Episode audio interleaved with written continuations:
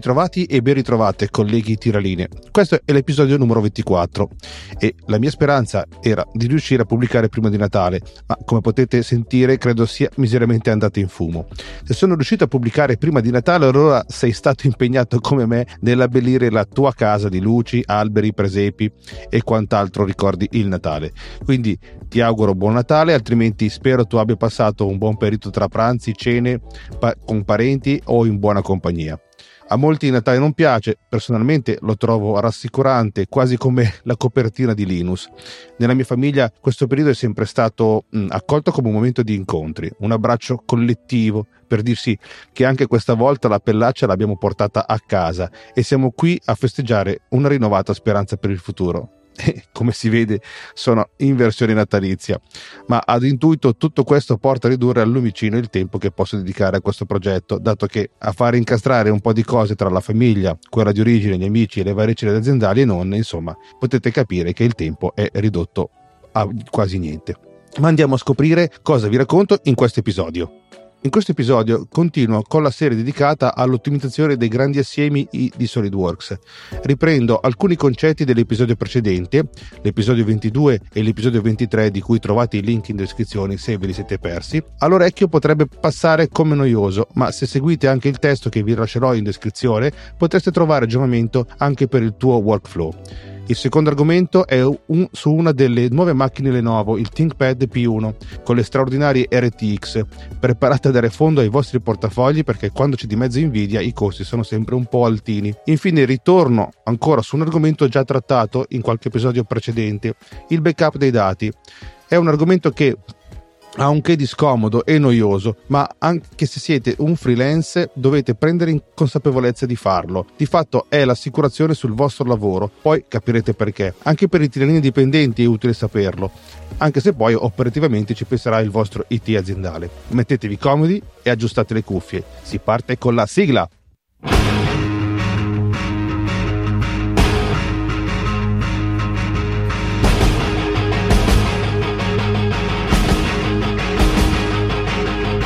Benvenuti amici e amiche tiraline, benvenuti a voi depositari della proiezione ortogonale e del gioco delle tolleranze. Questo è il mio podcast, io sono Daniele Borghi, direttore tecnico CAD 3D e aspirante podcaster. Benvenuti a bordo, questo è il Tiraline.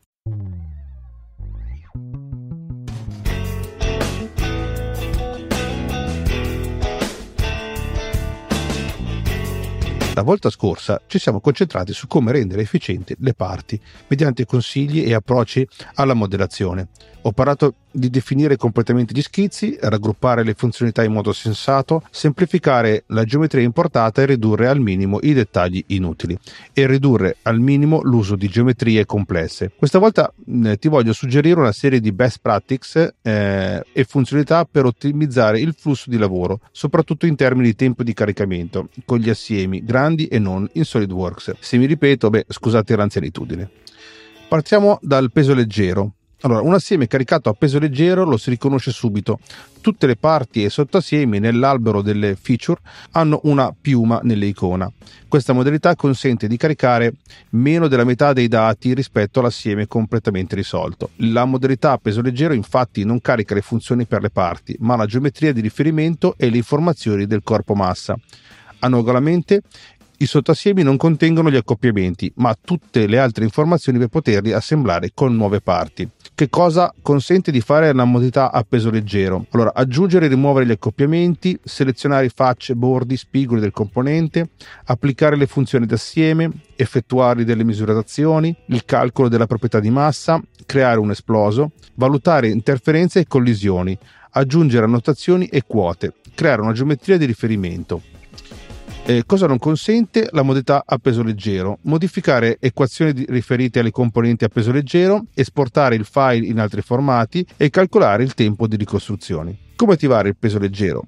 Eh, la funzione può essere attivata sempre all'apertura di qualsiasi assieme, selezionandola nella scheda prestazioni dalle opzioni di sistema, selezionandola in fase di apertura del file. Una volta aperto l'assieme in, mod- in modalità risolta è possibile convertirlo a peso leggero facendo clic destro sulla prima voce dell'albero. Inoltre è possibile attivare il peso leggero per singole parti o sottoassiemi facendo clic destro sul componente interessato. Il processo è reversibile, quindi puoi risolvere una singola parte su cui fare modifiche alla geometria e riportarla allo stato di peso leggero. Che vantaggi abbiamo? Allora, sicuramente una ricostruzione veloce del modello, meno dati da gestire e caricare in memoria, un ridotto tempo di apertura del file, creazione di disegno più veloce, facile e immediata attivazione e disattivazione. Gli svantaggi, in base alle impostazioni di sistema, le componenti caricate potrebbero non essere aggiornate. Potrebbe anche volerci qualche minuto poi per risolvere migliaia di componenti dal peso leggero. Ma voi direte quando è che dovrei usare questa modalità? Praticamente ogni giorno. Di fatto non ha particolari limitazioni, ti consiglio di impostarla di default all'apertura di qualsiasi assieme. Abbiamo poi la modalità grandi assiemi, ne abbiamo già parlato, questa modalità di fatto carica la versione a peso leggero degli assiemi e contemporaneamente attiva numerose opzioni di sistema che consentono di aumentare le prestazioni.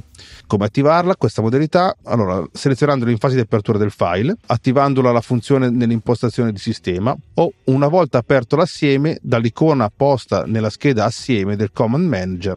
I vantaggi allora, abbiamo un ridotto tempo di apertura del file, facilmente attivabile, in base alle impostazioni di sistema, quindi col numero di componenti, può di fatto distinguere tra piccoli e grandi assiemi. Che svantaggi abbiamo? Abbiamo una bassa resa grafica, quindi non abbiamo il real view, occlusione ambientale o le ombre. Alcuni aspetti non possono essere controllati, molte impostazioni da gestire. E quando eh, dovrei eh, usare questa modalità? Ogni volta che hai necessità di aprire velocemente un assieme di certe dimensioni su cui effettuare delle operazioni tipo creare il disegno, rilevare la massa e robe del genere. Abbiamo poi la revisione grandi progetti. Questa modalità consente di gestire assiemi di grandi dimensioni, nel vero senso della parola, Mentre la modalità leggera apre solo i dati del corpo dei componenti referenziati nell'assieme, quella per la revisione di grandi progetti carica solo i dati per la rappresentazione grafica a schermo, riducendo ulteriormente la quantità di informazioni da gestire. Un assieme caricato in questa modalità lo si riconosce dal fatto che le icone presenti nell'albero delle feature hanno un occhio sovrapposto all'icona delle parti o degli assiemi, indicando il fatto che possiede soltanto le informazioni grafiche. Eh, cosa consente di fare la modalità revisione grandi progetti? Visualizzare la geometria dell'assieme, navigare nell'albero, effettuare delle misurazioni approssimative, tagli in sezione, nascondere i componenti, componenti isolare i componenti, aprire i componenti e catture di schermo e creare un video illustrativo dell'assieme, quindi con un percorso guidato. Cosa non consente di fare la modalità revisione di grandi progetti? Allora, di vedere le funzioni di parte, vedere le funzioni d'assieme, aggiungere componenti all'assieme, eh, vedere o aggiungere accoppiamenti, selezionare piani specifici per tagli di sezione. Come attivarla questa modalità? Allora, la selezioniamo in fase di apertura del file oppure attiviamo la funzione nell'impostazione di sistema anche visualizzando i file recenti con il tasto R. Nel caso si voglia apportare modifiche alle componenti, si ha la necessità di apportare delle modifiche ai componenti o anche conoscere la proprietà di massa, si può convertire tutto l'assieme nello stato di risolto o peso leggero oppure selezionare la componente e aprirla e, o procedere all'apertura selettiva di parti e sottoassiemi. I vantaggi pochi secondi per aprire assiemi con migliaia di componenti. È un ottimo strumento per un'ispezione visiva dei componenti. Eh, possibilità di risolvere anche parzialmente le componenti. Eh, poter visionare le differenti configurazioni dell'assieme, creare preventivamente delle catture schermo o animazioni con gli appositi strumenti di questa modalità. Di fatto si possono eseguire revisioni del progetto con colleghi e clienti direttamente visualizzando il modello 3D. Che svantaggi abbiamo? Nessuna possibilità di modifica dell'aspetto grafico, compreso lo sfondo, non è possibile apportare nessuna modifica alla geometria, e funzionalità generali limitate, richiede qualche clic in più nel caso si vuole apportare modifiche alle componenti. Eh, quando si dovrebbe usare questa modalità? Ogni volta che si ha la necessità di visionare l'assieme, anche solo per il collocamento delle parti o per prendere delle misure. Prendiamo ad esempio un assieme con più di 6265 componenti. In pratica, in tempo di secondi con la revisione eh, in versione risolta ci si impiega circa 80 secondi, mentre nella revisione in grandi progetti si arriva anche a 4 secondi. Non occorre aggiungere altro. No. Abbiamo poi gli stati di visualizzazione. Per ottenere delle varianti progetto di solito ricorriamo alle configurazioni se tuttavia desideriamo mostrare semplicemente viste diverse di un assieme, è possibile utilizzare gli stati di visualizzazione. Gli stati di visualizzazione possono essere considerati una sorta di pelle sovrapposta a un assieme. Eh, una configurazione può essere invece considerata come un assieme completamente nuovo contenuto in un singolo file. Di fatto è, è poi esattamente così. Eh, le parti e gli assiemi dotati di configurazioni contengono molti più dati delle parti e degli assiemi che utilizzano gli stati di visualizzazione. Se ad esempio si desidera visualizzare utilizzare colori diversi oppure nascondere componenti o isolare alcuni per proprio lavoro, è più efficiente utilizzare uno stato di visualizzazione anziché una configurazione. Analogamente, se si prevede di mostrare visualizzazioni diverse nei disegni, è consigliabile utilizzare gli stati di visualizzazione al posto delle configurazioni. Se il disegno fa riferimento a più configurazioni di un assieme, occorre aggiornare ciascuna di queste configurazioni per poterle aggiornare il disegno. Una singola configurazione con più stati di visualizzazione deve essere aggiornata una volta sola abbiamo lo speed pack. Questa funzionalità sono particolarmente legato perché è altamente flessibile. Infatti consente di avere negli assiemi entità prettamente grafiche con altre completamente risolte e quindi disponibile per le operazioni di accoppiamento. Passando il puntatore sulle entità grafiche non sarà possibile selezionare nulla e di fatto scompaiono le entità del modello, mentre sarà possibile su quelle risolte. La funzione genera una configurazione derivata SpeedPack che consente di ridurre le quantità di dati nel sottoassieme e non si applicano alle parti. È consigliabile applicare lo SpeedPack soprattutto con gli assiemi di terze parti. Altro aspetto interessante è dato dal fatto che potete condividere con fornitori e clienti direttamente l'assieme SolidWorks, un singolo file, nella configurazione SpeedPack, così che possono aprirlo e in caso assemblarlo, senza però avere accesso a tutte le altre informazioni del modello, preservando così la propria proprietà intellettuale. Come creare una configurazione SpeedPack? Allora, fate clic destro sulla configurazione che vi interessa e selezionare aggiungi SpeedPack. Successivamente bisognerà indicare le entità, quindi facce, corpi e geometria di riferimento che si vuole preservare, così che tutto il resto sia rappresentazione grafica. Oppure è possibile selezionare dall'albero col clic destro un sottoassieme specifico e farlo diventare speedpack, mantenendo automaticamente le facce con cui è accoppiato. Cosa consente di fare lo speedpack? Quindi avere geometria reale e grafica nello stesso assieme, aggiungere accoppiamenti con le entità reali, conserva l'accoppiamento tra le parti. Si può includere la geometria di riferimento così da facilitare il posizionamento.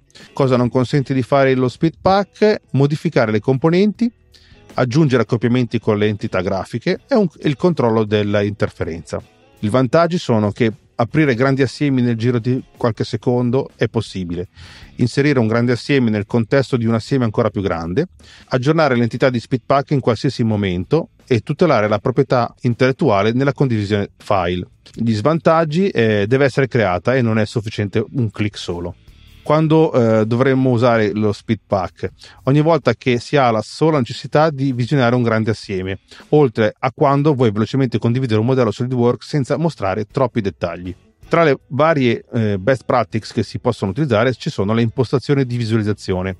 Allora mh, in strumenti, opzioni, opzioni di sistema, display ci sono le impostazioni direttamente correlate alla visualizzazione nelle nostre geometrie. Disabilitando alcune di queste impostazioni possiamo migliorare le prestazioni. Se deselezioni evidenzia tutti i bordi delle funzionalità selezionate nella visualizzazione grafica, poi selezioniamo evidenziazione dinamica della vista grafica, impostiamo anti-aliasing su nessuno, ma solo se la scheda grafica non lo supporta. Deselezionate evidenzia di, evidenziazione dinamica, questa opzione di visualizzazione si trova sotto strumenti, opzioni, opzioni sistema, feature manager.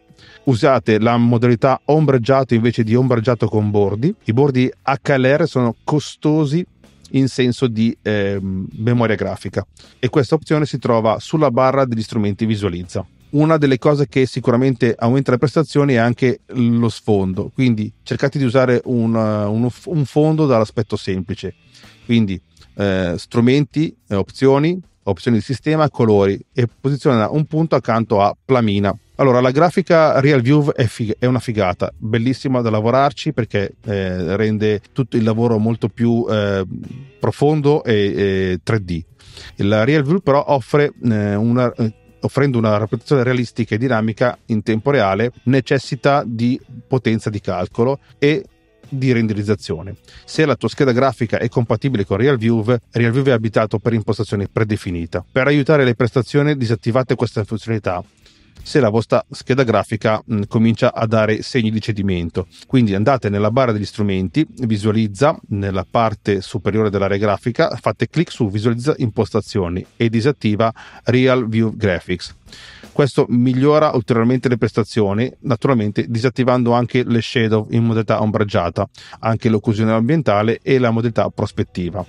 Di sicuro lavorare in, con la grafica Real View eh, rende tutto più eh, bello e appagante all'occhio ma se naturalmente la vostra scheda grafica innanzitutto dovrebbe essere eh, abilitata alla Real View se, non, eh, se, però come vedete è magari un po' vecchiotta scusate e eh, dà eh, il fianco a certi problemi di glitch grafico disabilitatela Abbiamo poi la funzione The Future. Questa funzione ci consente di rimuovere componenti, corpi e funzioni da parti e assieme, oppure mantenere soltanto le superfici esterne e riempire tutto ciò che è all'interno. Anche questa è una funzione dalla duplice valenza, consente di alleggerire parti e assieme e allo stesso tempo di tutelare la proprietà intellettuale. Un ulteriore aspetto da non sottovalutare è dato dal fatto che è possibile preservare il moto reciproco tra le parti, come nel caso della rotazione degli alberi del riduttore riduttore. Come creare una parte o un assieme di feature? Allora andate nel menu tendina strumenti e selezionate the feature.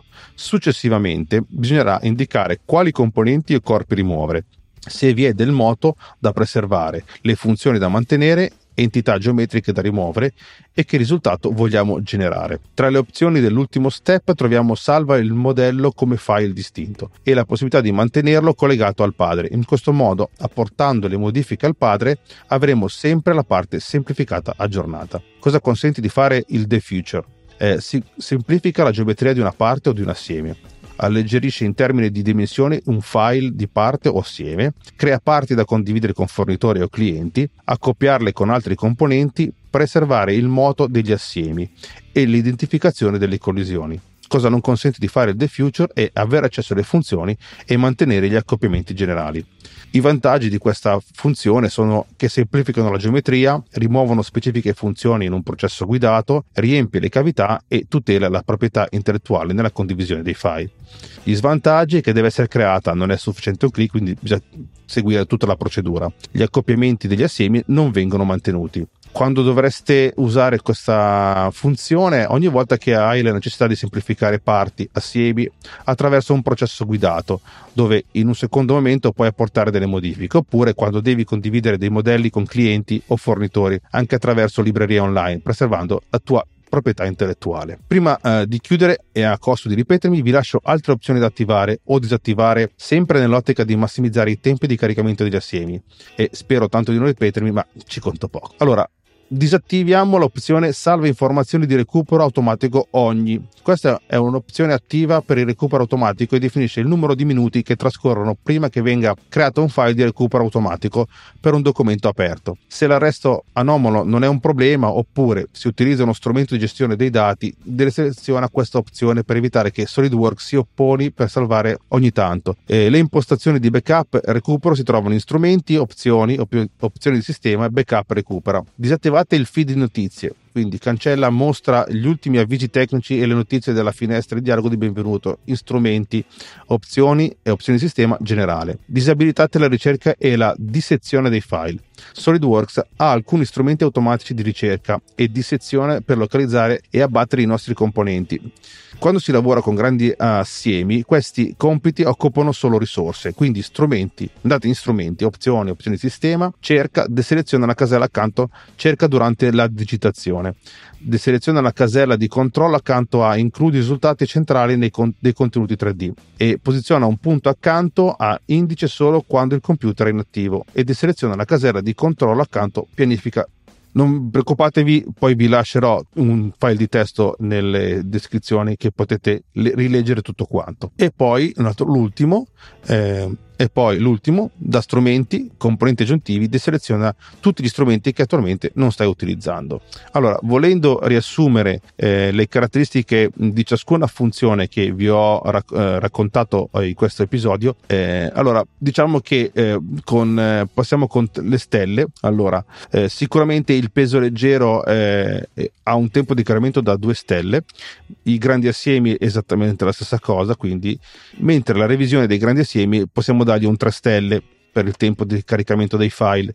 Lo stato di visualizzazione gli diamo un 2 stelle, mentre lo speed pack è sicuramente è un 3 stelle. Tra l'altro è una funzione che ho scoperto da poco, facendo con voi questo riassunto delle funzioni per poter eh, massimizzare il tempo di caricamento dei grandi assiemi ed è veramente notevole. E il The Feature eh, che è modesto, ma sicuramente serve molto se fate dei cataloghi online oppure distribuite parecchio eh, parti o assiemi a fornitori o clienti. Siamo quindi alla fine di questa, di questa parte, questa terza parte del, del, della, di questa serie e naturalmente vi rimanderò alla prossima e ultima puntata sui grandi assiemi.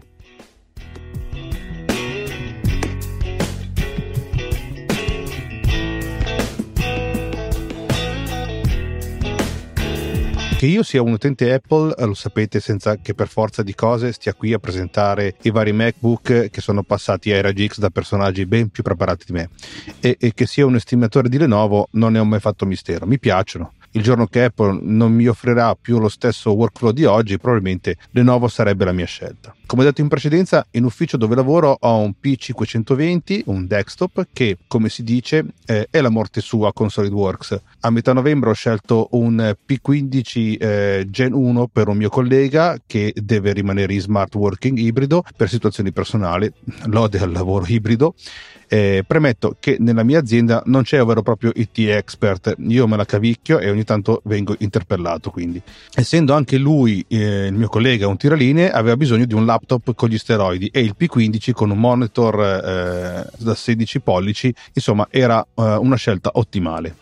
Tutto questo preambolo per introdurre che Lenovo a gennaio, eh, eh, sì lo so, abbiate pietà, eh, to, sono in ritardo di quasi un anno, eh, le sue workstation mobili ThinkPad P serie, la, eh, parliamo della ThinkPad P1 eh, generazione 4 e il ThinkPad P15 generazione 2 e infine il ThinkPad P17 generazione 2. L'aggiornamento generazionale introduce i più recenti processori Intel e Nvidia, una memoria più veloce, PCIe 4.0 e delle termiche avanzate e altro ancora. Il protagonista della nuova formazione è il ThinkPad P1 generazione 4 che dopo tre generazioni di successo è arrivato grazie a un design pulito.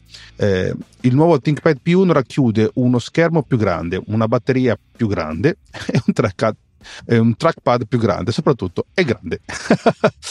per la prima volta il ThinkPad P1 offre grafica anche Nvidia RTX, insomma è una figata pazzesca. Tutti i nuovi ThinkPad includono le ultime schede grafiche RTX basate su Ampere di Nvidia. Eh, sì, lo so, adesso c'è ADA, ma quello è solo al, su, nella versione desktop per il momento.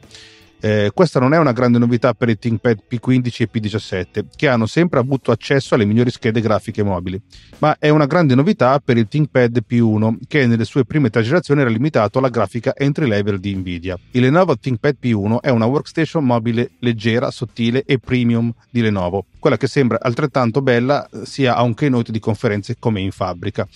Ciascuno dei principali produttori di workstation mobile ha un modello come questo. Dell ha la serie Precision 5000, HP ha la serie ZBook Firefly e Lenovo ha il ThinkPad P1. Ed Apple?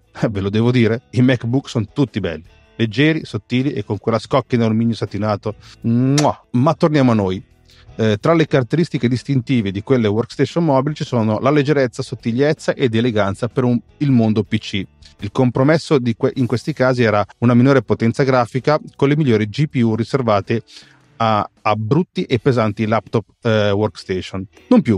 Il ThinkPad P1 generazione 4 ora può essere equipaggiato con la migliore GPU mobile, la Nvidia RTX A5000, la stessa GPU migliore offerta nei ThinkPad P15 e P17 della generazione 2 Nel modello del 2021, eh, quello della generazione 3, la miglior GPU disponibile era l'Nvidia Quadro T2000, una scheda mobile entry level prima delle caratteristiche più interessanti dell'Nvidia RTX, come il ray tracing in tempo reale e l'accelerazione AI.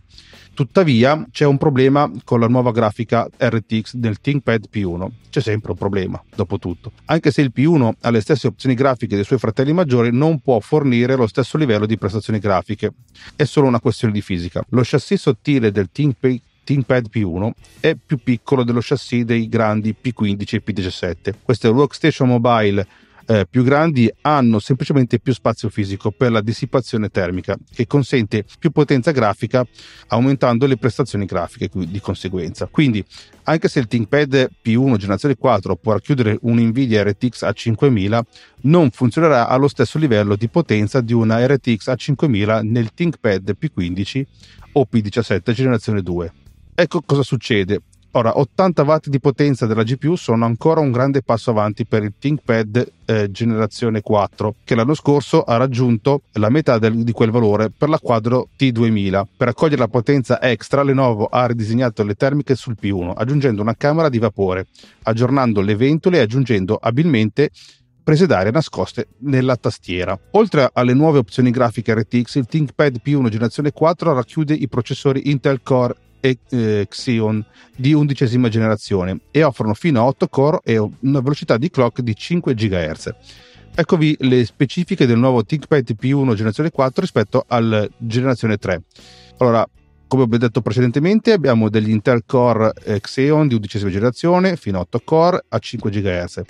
La possibilità di installare una, fino a un Nvidia RTX a 5000 con 16 GB di VRAM, memoria fino a 64 GB eh, DDR4 da 3200 MHz, eh, SSD eh, fino a 4 TB, 2 SSD M2 NVMe PCI 4.0, abbiamo un monitor da 16 pollici IPS o IPS Touch. La risoluzione del display è 3840 x 2400 pixel, abbiamo un rapporto di aspetto 16 decimi, eh, la luminosità del display è, arriva fino a 16 nit, la batteria è, utilizza e arriva fino a eh, la batteria arriva a 90 watt ora, mentre la potenza della GPU che viene sprigionata dalla RTX a 5000 è fino a 80 watt. Il prezzo base, almeno all'offerta del lancio, era circa sui eh, 2100 euro. Il ThinkPad P1 generazione 4 offre una memoria a 3200 MHz più veloce rispetto al suo predecessore e un salto da PCA 3.0 a PCIe eh, 4.0 con larghezza di banda maggiore. Questi aggiornamenti non sono sorprendenti poiché sono diventati i nuovi standard nel mondo delle workstation mobili. Dell ha recentemente annunciato gli stessi cambiamenti nella sua gamma Precision. In linea con le altre workstation mobili, quest'anno c'è anche il supporto per il 5G eh, WWAN o Wi-Fi 6.e e il passaggio da Thunderbolt 3 a Thunderbolt 4. Le porte input-output fisiche del ThinkPad P1 generazione 4 rimangono le stesse dell'anno scorso, quindi due USB-A, due USB-C, una HDMI, un jack audio da 3.5, eh, un lettore di schede SD e uno slot SIM opzionale. La modifica più accattivante al ThinkPad P1 generazione 4 è uno schermo più grande e un nuovo formato, dallo standard 3840x2160 da 15,6 del generazione 3, con un rapporto di aspetto 16 noni, al 16 pollici 3840x2400 pixel leggermente più alto della generazione 3, con un formato 16 decimi. Più schermo è sempre il benvenuto e Lenovo ha aggiunto quei 240 pixel verticali senza compromettere l'ingombro esistente del P1. I ThinkPad P15 e P17 generazione 2 per ora hanno ancora i display 16 noni più corti. Possiamo aspettarci di vedere il rapporto 16 decimi nelle prossime generazioni di tutte le macchine della serie P. Una conseguenza del nuovo rapporto 16 decimi del ThinkPad P1 generazione 4 è che non c'è più l'opzione OLED disponibile come c'era nella generazione 3. Il fornitore OLED di Lenovo non ha ancora iniziato a offrire display 16 decimi Insieme allo schermo anche il touchpad del P1 eh, è aumentato di dimensioni da 100 a 115 mm di larghezza. Le nuove dimensioni si adattano maggiormente alle proporzioni del nuovo display, una caratteristica che mira a rendere l'esperienza del touchpad più naturale. Naturalmente l'iconico stick di puntamento rosso rimane per, quel, per quegli utenti che non si rendono conto dell'esistenza del touchpad. C'è c'è un numero considerevole e molto fedele di utenti ThinkPad che vivono e muoiono per i loro track point. Un'altra modifica visibile sul ThinkPad P1 è l'aggiunta di autoparlanti Dolby Atmos ad alta potenza su entrambi i lati della tastiera, che spostano il sensore di impronta digitale precedentemente trovato a destra dei tasti freccia. Il sensore ora è integrato nel pulsante di accensione, in pratica un po' come quello del MacBook. All'interno del ThinkPad P1 eh, troviamo una batteria più grande da 90 Wh eh, un altro aggiornamento sempre gradito che si spera aumenterà la durata della batteria del suo predecessore. Jessef afferma che, nonostante i requisiti di alimentazione più elevati, gli utenti sperimenteranno un netto aumento della batteria in prestazioni. Il prezzo base, come ho detto prima, è di 2100 euro circa. Ma veniamo veramente alle vere workstation portatili che sono il ThinkPad P15 e il ThinkPad P17 eh, il P15 con 15 pollici è di gran lunga il più venduto della serie P. Sebbene nessuno di questi laptop sia stato riprogettato quest'anno, entrambi hanno beneficiato di molti dei cambiamenti incrementali visti nel ThinkPad P1. I nuovi processori Intel Nvidia, la RAM a 3200 MHz, la PCIe 4.0 a larghezza di banda maggiore, l'ultimo Wi-Fi 6, 6E e un aggiornamento a Thunderbolt 4 non ci sono ancora nuovi, pro, le, nuovi monitor a 16 decimi e non c'è neanche il supporto per il 5G, anche se entrambi sono probabilmente in attesa per il prossimo anno, cioè il 2023. Una bella modifica al ThinkPad P15 generazione 2 e il Think ThinkPad P17, sempre generazione 2, è un aumento della capacità di archiviazione da 4 TB dell'anno scorso, 2021, a 6 TB di quest'anno. Questo è un aggiornamento che ehm, eh, non, non, si, non, è stato ottenuto nel ThinkPad P1 che rimane al massimo di 4 TB di stoccaggio, sempre con due SSD M- NVMe. I prezzi base del P15 e del P16 sono scesi di alcune centinaia di euro rispetto ai prezzi di lancio del modello generazione 1. La pandemia di Covid-19 ha accelerato un cambiamento nel mercato delle workstation. Quello che abbiamo visto durante la pandemia dal punto di vista del mercato è che il mix tra desktop e mobile è cambiato. Prima della pandemia era eh, il 40% mobile e il 60% desktop e questo è un numero mondiale. Il mercato è capovolto, ora è il 60% mobile e il 40% desktop.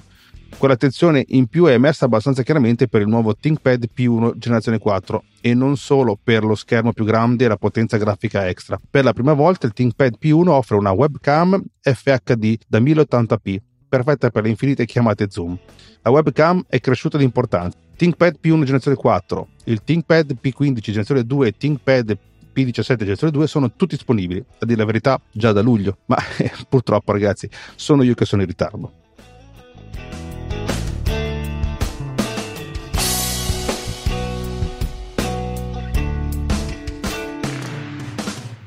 Parliamo ancora di backup, che non mi stancherò mai di dirtelo, devi farlo. Non ci sono scuse abbastanza ragionevoli, altrimenti perdi tutto, lavoro, ore di sonno, la salute e fidati anche le coronarie.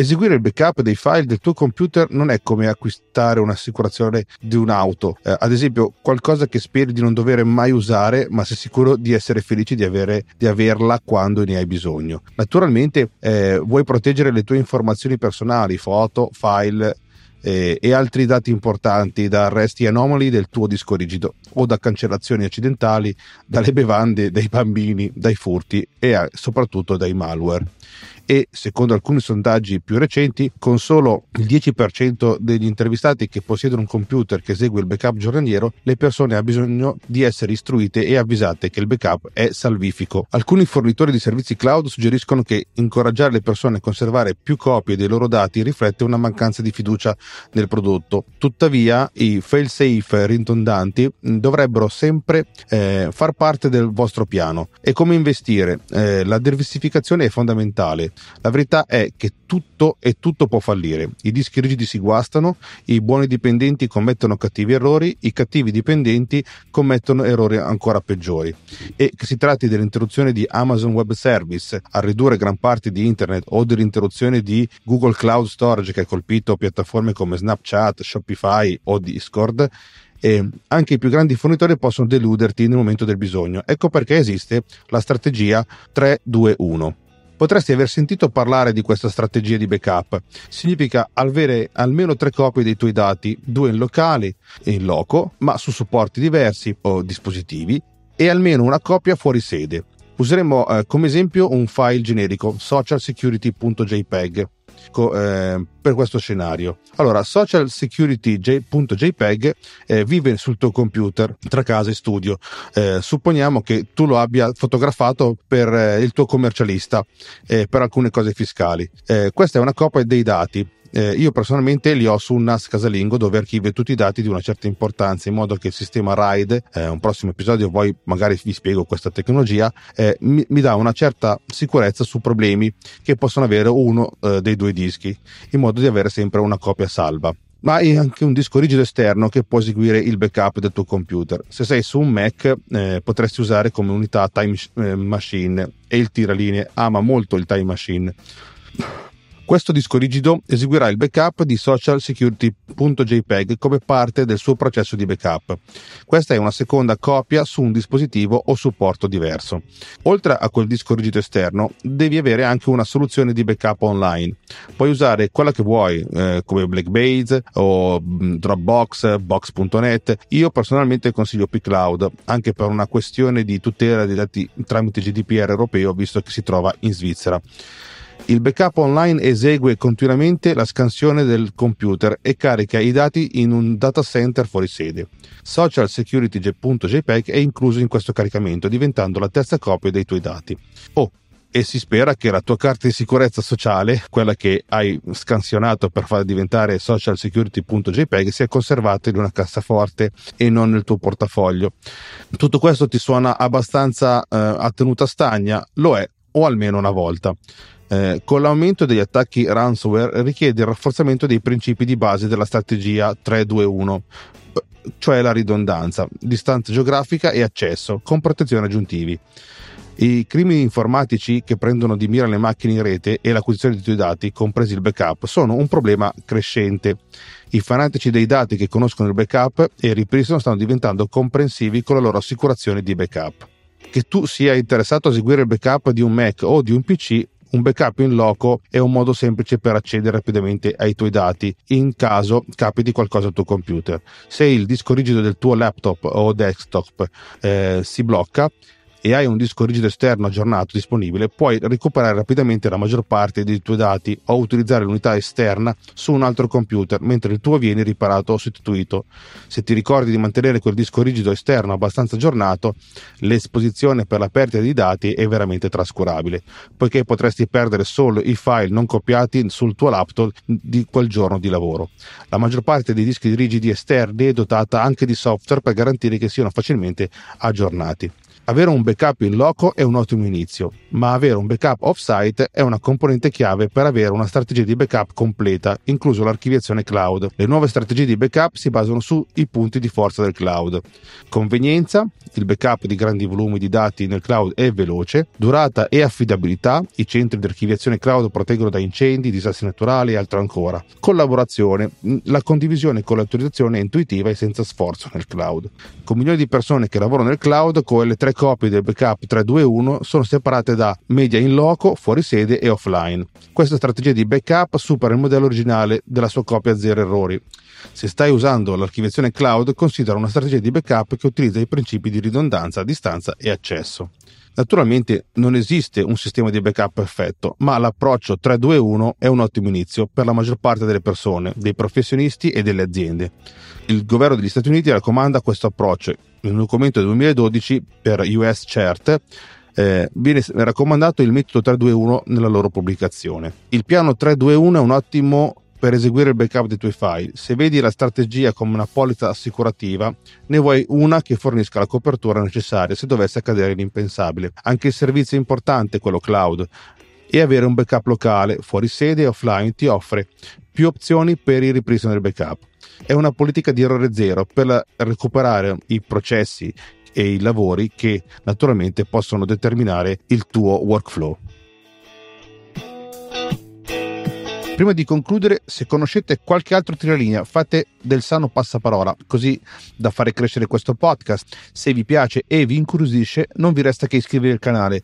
Come essere sicuri di non perdere nessuna puntata? Niente di più facile, lo potete fare da una qualsiasi app dedicata all'ascolto dei podcast, cercando semplicemente il tiralinee o direttamente sulla piattaforma Acast che ospita il podcast.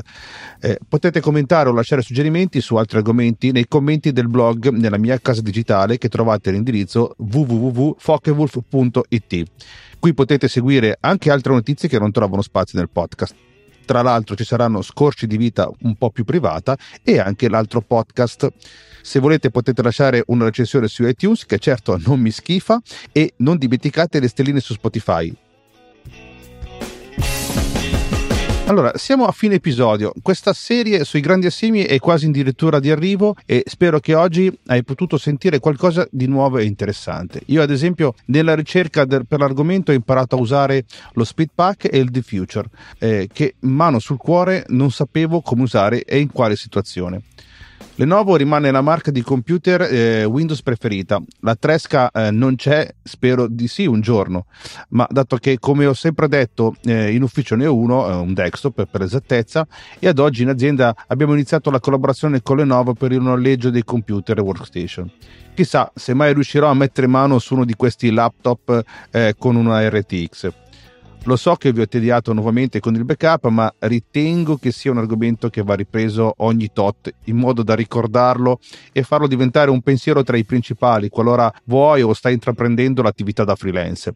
E a te, dipendente, essere consapevole e ricordare in azienda che il backup è cosa buona e giusta.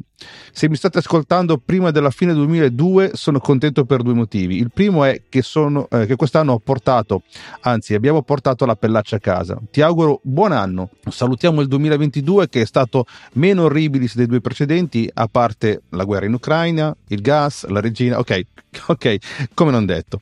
Il secondo motivo è sono uscito uh, due volte in un mese. Yippee! Cioè, vuol dire ho pubblicato ben due volte in un mese. Spero che, certo, eh, che questo lavoro di preparazione abbia i suoi frutti. Eh, l'uscita lunga del presente episodio eh, insomma eh, è, riuscita a far sì che pre- potessi preparare altri argomenti. Vediamo come va gennaio 2023 adesso vado a bere una birra. Un saluto dal vostro tiralini preferito e lunga vita e prosperità